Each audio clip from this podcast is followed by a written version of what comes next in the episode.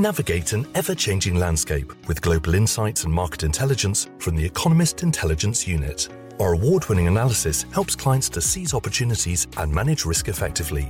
EIU examines the economic and political landscape of nearly 200 countries with accurate and impartial analysis and forecasts. Discover challenges faced by each economy, examining impacts on supply chains, overseas operations, commodity prices, and market dynamics. To help your organization better understand the world and prosper within it, visit eiu.com.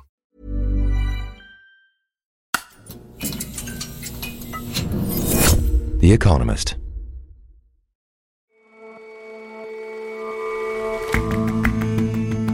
Hello and welcome to The Intelligence from The Economist.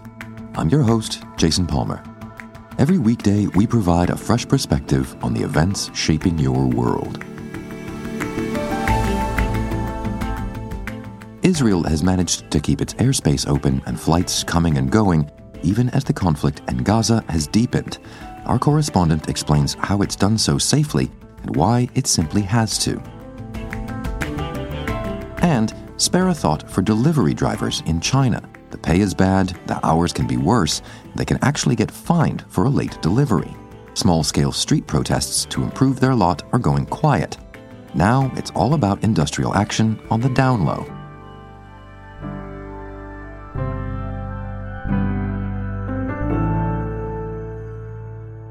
But first,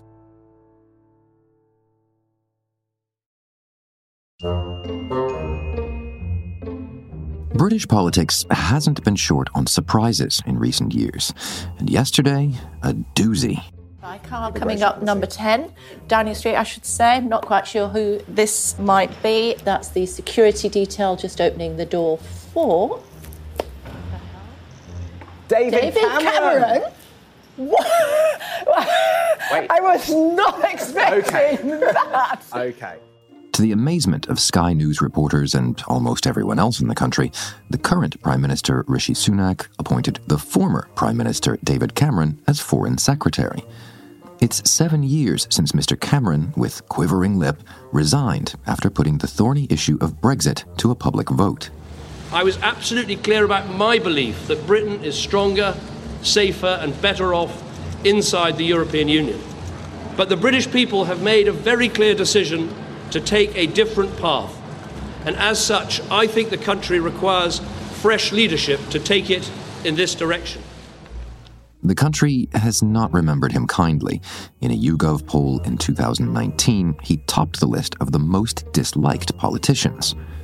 But here's the thing Mr. Sunak is trailing by 20 points in the polls ahead of an election next year. He had a loose cannon of a Home Secretary whose central immigration policy is stuck in the courts with dim prospects, who's been calling homelessness a lifestyle choice, and who's fed right wing vitriol against pro Palestinian marches. I have made my views clear. These are hate marches. So, Mr. Sunak fired her, prompting a shuffle at the top of government. But this, well, this just isn't a good look. Rishi Sunak is pretty desperate at the moment. He's basically so far behind that almost anything is worth trying. Duncan Robinson is The Economist's political editor and writes Bagehot, our column on British politics. And so one of the things Rishi Sunak has done is bring back former Prime Minister David Cameron as Foreign Secretary, which was a really surprising move and one that hasn't happened in a, a, very long time. It's very rare for former prime ministers to come back and serve in government. So let's wind back a bit. Uh, how did this appointment actually come about? So Rishi Sunak has spent the past few weeks basically having a row with his Home Secretary Suella Braverman, and on Monday he finally fired her because they'd been clashing too much. This created a vacancy as Home Secretary, which was filled by the current Foreign Secretary, a man called James Cleverly. So he's moved from the best and easiest job in government of Foreign Secretary to the worst and hardest job of Home Secretary. That left the plum job of Foreign Secretary empty. And to be frank, there's not much talent within the Conservative Party at the moment. There's not a huge number of statesman like MPs. And so Rishi Sunak took the extraordinary step of inviting David Cameron back into the role of Foreign Secretary. And to do that, the king had to make David Cameron a lord due to the peculiarities of the British constitution. So you have to be in parliament to be a minister, but you don't necessarily have to be in the House of Commons, which is the elected bit. And so David Cameron became a baron. I'm intrigued. Why do you call Foreign Secretary the best and easiest job in government? It is the best job because it's got a lot of status. You fly around the world, you meet important people, you meet interesting people, and you sort of float slightly above politics. There's no petty mudslinging when it comes to foreign policy. Labour and the Conservatives try and sort of work together. And bluntly, if something goes wrong, it's rarely your fault. Whereas it's the direct opposite of that in the Home Office. Everything is always your fault. Everything is constantly going wrong. And Home Secretaries are extremely lucky to survive a very long time in that role. So give us a little history lesson here. Remind us about the last time Mr. Cameron was in office as Prime Minister. So David Cameron styled himself as a liberal conservative. He tried to turn the Conservative Party from, quote, the nasty party into a more sort of thoughtful liberal one. There was a much mocked but quite sincere campaign, nicknamed Hug a Hoodie by the press. It was about sort of taking, you know, disaffected youths and giving them a, a place in society. For young people, hoodies are often more defensive rather than offensive.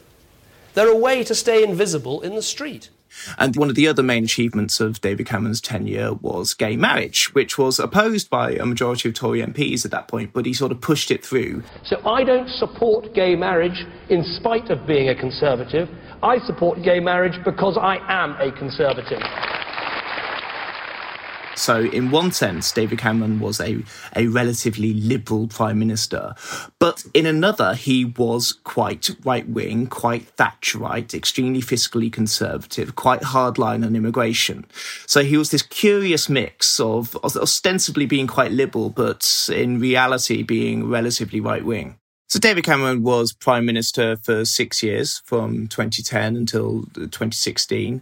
And in that time, they started pushing on with the Brexit referendum, and then things really went rather wrong from that point onwards. So it doesn't sound like you would assess Mr. Cameron's tenure as a good one. No, I think David Cameron will be remembered for two things. He will be remembered for austerity and for Britain leaving the EU. Now, austerity was a deliberate choice. It was a radical experiment, this idea that Britain could manage with a much smaller state to have lower taxes as well. And neither of those things were really sustainable. And the effects of that are still being felt now. Britain's got a much bigger state because people do want and need various public services, and taxes haven't gone up to pay for that state. And so effectively, there is no economic legacy that David Cameron has left behind. And the other big legacy is Britain's departure from the EU. And David Cameron gambled on a referendum on the EU and he lost, and the country paid the price. And so, what has Mr. Cameron actually been up to in the interim? So David Cameron made a big show when he was Prime Minister of saying he would always stay on as an MP if he stopped being Prime Minister.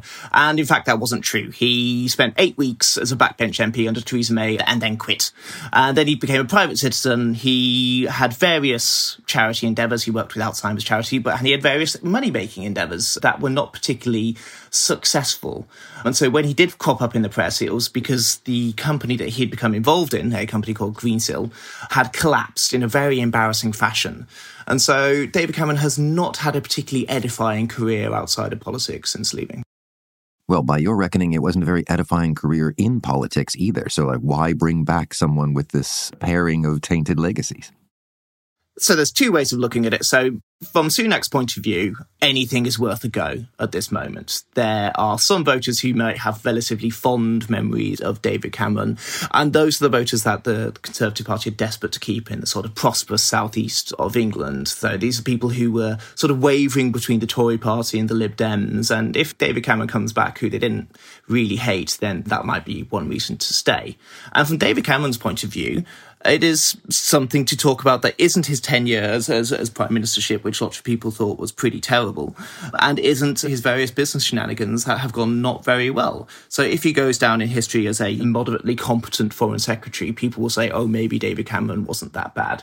So there's something in it for both of them, but I'm not sure the strategy is necessarily going to pay off because those same voters that David Cameron supposedly appeals to are generally fed up with the Tories because of Brexit.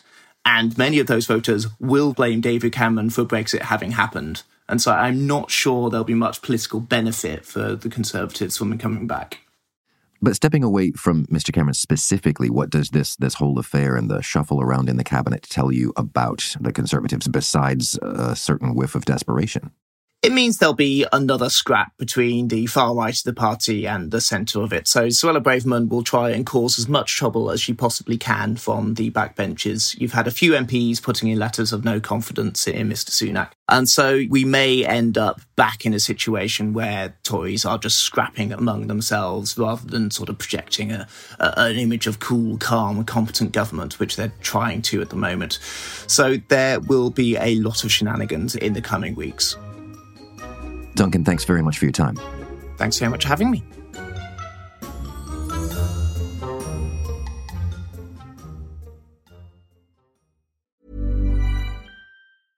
Navigate an ever changing landscape with global insights and market intelligence from the Economist Intelligence Unit. Our award winning analysis helps clients to seize opportunities and manage risk effectively EIU examines the economic and political landscape of nearly 200 countries with accurate and impartial analysis and forecasts. Discover challenges faced by each economy, examining impacts on supply chains, overseas operations, commodity prices, and market dynamics. To help your organization better understand the world and prosper within it, visit eiu.com.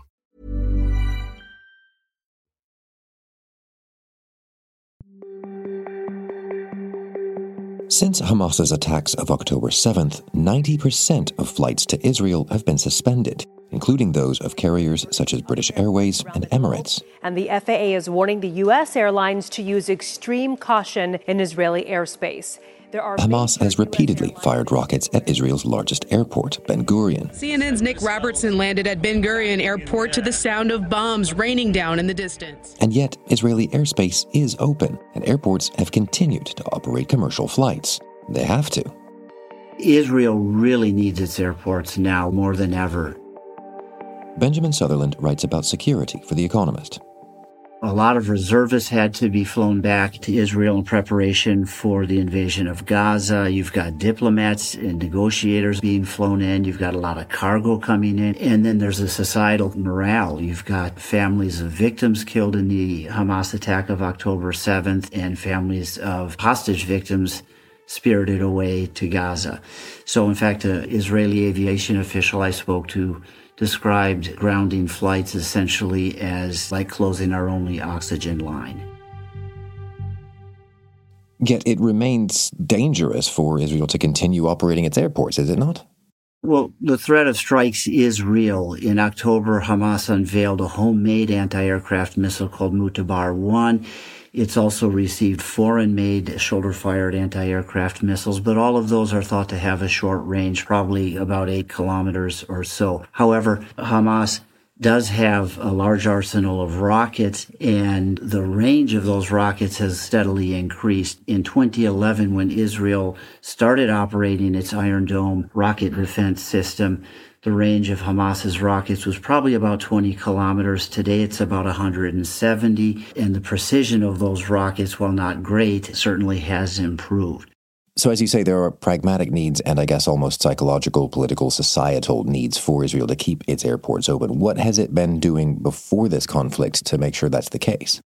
Well, commercial aircraft have always been kept about 80 kilometers from Gaza. Israel has been firing its Iron Dome interceptors since the system opened in 2011. Another adaptation is that airlines have been given instructions to adjust their flight routes. And so aircraft coming from Europe and the United States now enter Israeli airspace much more to the north, just south of Haifa, before turning south to descend towards Tel Aviv and Ben Gurion Airport. And the idea there is that that keeps those aircraft over areas where there's fewer cities, less population, which gives Iron Dome freer range to fire interceptors.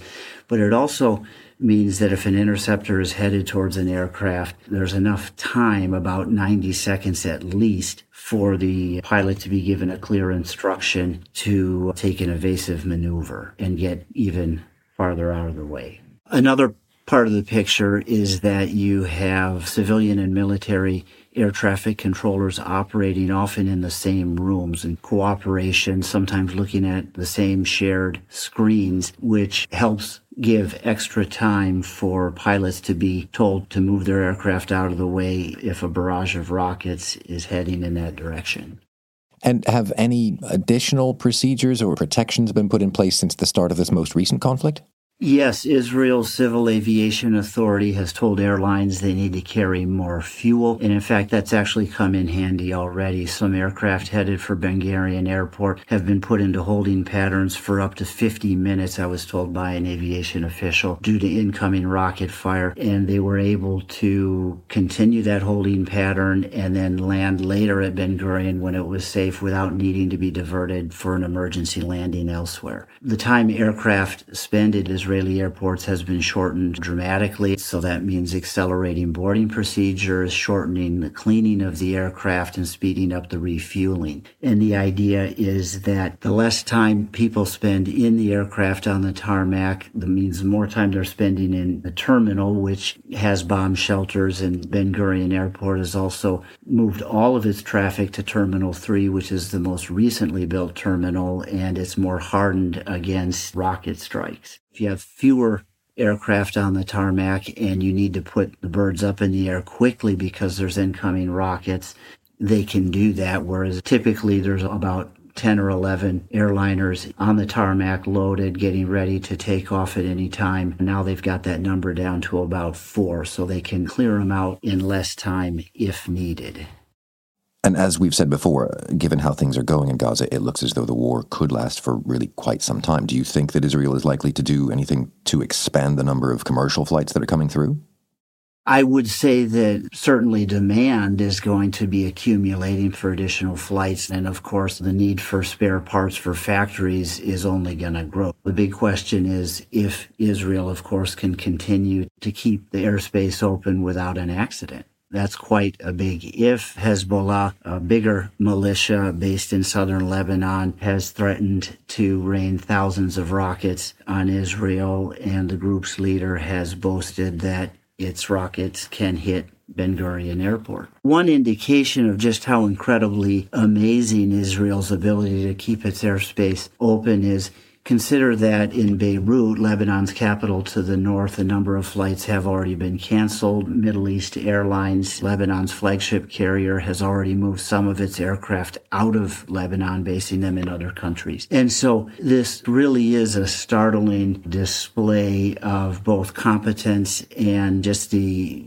need to keep Israel connected to the outside world. In fact, an Israeli aviation official with whom I spoke said that if Israel pulls this off, he has indications from Poland, Ukraine, and some other foreign delegations that will be visiting Israel later to learn how they did it. And so there's a lot of interest elsewhere in the world to learn how Israel is pulling this off. Benjamin, thanks very much for your time. Oh, of course. Thank you.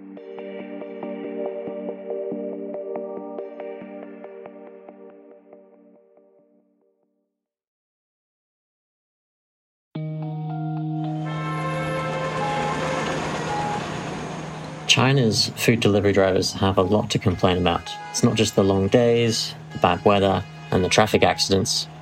Gabriel Crossley is a China correspondent for The Economist and is based in Beijing. The apps they work for promise turnaround so fast that they are forced to speed and they get fined for arriving late. All of this is done for as little as just 5 yuan per delivery. That's about 68 cents. But a new study suggests that labor activism for better working conditions among delivery drivers is more widespread than previously thought, and they're using quieter tactics than you might expect as well. So, before we get on to the quieter tactics you mentioned, what have delivery drivers been doing more openly to try to improve their conditions? Drivers and couriers have been pressing for better wages and working conditions by going on strike and demonstrating in public spaces. They all wear these very colourful uniforms in blue and yellow, so they make quite a big visual impact. In the past five years, China Labour Bulletin, which is an NGO in Hong Kong, has tracked around 400 of these protests by delivery drivers. All of this isn't easy. Troublemakers can just get cut out of deliveries or otherwise pushed out of the system. But a new study suggests that some drivers are using methods that the public can't see to put pressure on their bosses. And what methods are those? So this study's by Bo Zhao and City Law at Fudan and Sun Yat-sen universities. One of the authors spent 18 months working as a delivery driver in southern China, and they said during this stint they witnessed five small scale mini strikes. All of these happened out of the public eye. So rather than taking to the streets, upset drivers simply logged out of the app that assigns deliveries during a period like lunchtime when demand is very high. And that's the worst possible time for the delivery companies they work for. This causes delays to quickly snowball, angers the restaurants that do takeouts, makes the customers angry too, and eventually it forces the company to reject further orders. And how did the drivers' taskmasters respond to that? Well, according to the study, even just knowing that drivers can do this causes some supervisors to bend the rules on, say, when drivers get fined. So sometimes they can get fined for all sorts of minor infractions like putting a delivery outside someone's door instead of giving it to them personally, that kind of thing. Another piece of research found that these sort of mini strikes were quite effective in convincing contractors to slightly increase the pay per order. So they're somewhat effective, but it still helps when the public gets involved two. In 2021, a company called Ele.me, which is responsible for a great deal of these deliveries, offered to only pay 2,000 yuan, which is about $270 in compensation to the family of a delivery worker who died on the job. This caused a huge backlash on social media, and eventually the company agreed to cough up 600,000 yuan. So, this is a battle going on between the drivers and the delivery companies, with public opinion weighing in a bit. But what about the government? Is this the nail that sticks out gets hammered kind of situation as far as the government's concerned? Yeah, after the public backlash in 2021, the government demanded delivery companies improve working conditions. It was responding a bit to this public pressure as well. But China Labor Bulletin, the NGO, says little has actually changed on the ground. And one thing the Chinese government doesn't want is more ambitious, more organized labor activism. This kind of activism probably would lead to more gains for workers, but it's not going to happen. So, small, quiet victories like this might be the best drivers can hope for. Gabriel, thanks very much for joining us. Thank you, Jason.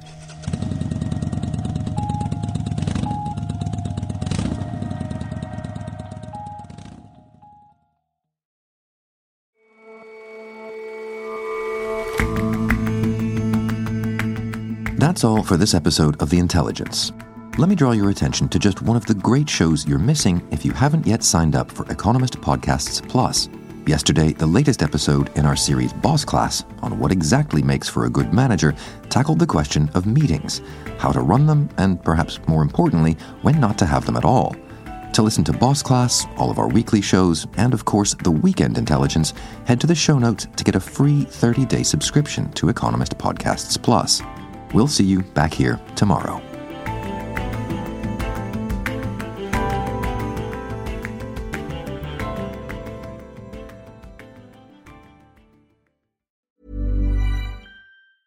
Businesses have long had to cope with the impact of business cycles. Now, they must address not just cycles, but cyclones. Storms spin up seemingly out of nowhere, irrespective of the ups and downs of the overall economy. Read what global executives are doing to mitigate these risks and seize their opportunities in the fifth annual AlixPartners Disruption Index at disruption.alixpartners.com.